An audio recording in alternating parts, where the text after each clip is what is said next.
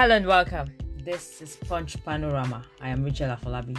Ladies and gentlemen, today we take a look at microblogging inside Twitter and how the platform has become almost a space for abuse and hate. And our topic when Twitter becomes a platform for abuse.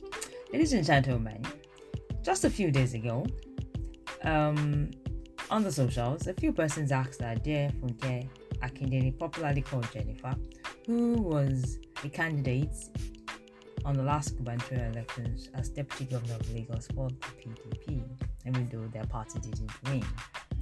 And the person asked her why she had been quiet and been away from Twitter for a bit.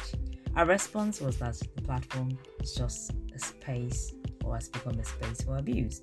So we thought to do like a study on it and to discuss this seeming dilemma. Now, as though that weren't enough, post surfaced again by another popular celebrity, Seyi Law, and a comedian in Lagos, who expressed how he was getting death threats on his family and children and child on the same platform. So we thought to discuss why the level of hate and abuse and cyber thuggery and seeming cyber trolling and almost cyber murderous comments and statements right now on the platform. And ladies and gentlemen, without much ado, as we delve into this topic, it's beginning to look like all fingers and all tracks lead to the obedience movement, especially those riding on the backbone of Mr. Peter Obi and his running mate, Datti Baba Ahmed, the presidential candidates on the just concluded presidential elections, who rode on the platform of Labour Party. Ladies and gentlemen, anyone would ask why.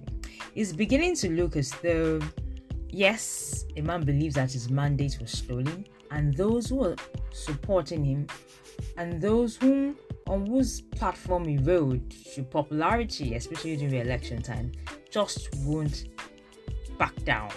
And it's as though it's more than just a man saying that his mandate has been stolen, but his supporters, you know, have become indeed abusive and um, it's beginning to look like those who even supported him and joined are beginning to back down, and then it's beginning to look pure, purely ethnic.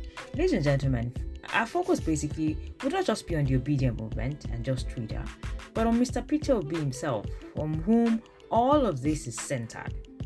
I mean, without any reservations or without really mincing words. Ladies and gentlemen, you agree with us that um, Mr. Peter Obi was a man presented to us as a man of character, competence, and capacity, and a man who is very honest. Now, one would therefore expect that with this clout of fantastic repertoire of good behavior, one would have expected him to use that same clout to further prevent his supporters to stop all of this cyberbullying and trolling on absolutely everyone, especially anyone who didn't share the same political stance with them. Now, this is the time when you begin to really question the competence and character on, on which was presented. Many even felt that Mr. Peter Obi was presented to us as a succor for those who were who were aggrieved on the EndSARS protest. One would therefore ask what Mr. Peter Obi really did contribute to the EndSARS movement during the movement, after the movement, if he uses clout, his political clout, to even utter a word of succor for those who were affected. But on that basis, it was still the platform and the reasons it was presented, yet many accepted. You want to begin to ask whether he really deserved even the votes he got from those who felt it was an alternative to the old. The question is, is Mr. Peter Obi an alternative to the old after all? Ladies and gentlemen, with, with this high rate of cyberbullying and abuse, we have many questions to ask Mr. Peter Obi. You'd agree that many believe that politicians use other people's children for, for electoral thuggery, whilst they keep their own children and family in faraway countries or in safer places. At the moment, Mr. Peter Obi has leveraged social media for absolutely all the public um, PR that he has and the media presence he has. You want to ask if any of his children is any within on any of his social spaces, or he's just leveraging other people's children for this cyber thuggery, for this seeming cyber trolling, and this seeming cyber monstrous attacks, all in his name. As we draw this conversation to a close, ladies and gentlemen, our question is why the heated polity Why they hate and abuse? Because a man's mandate has been stolen. You know, don't forget Mr. Peter Obi is a two-time aspirant at the Villa. You want to ask, maybe he's, he's probably the one who is very, very desperate to be at the Villa because the person who was declared winner and the president-elect today has just made an attempt once and he won.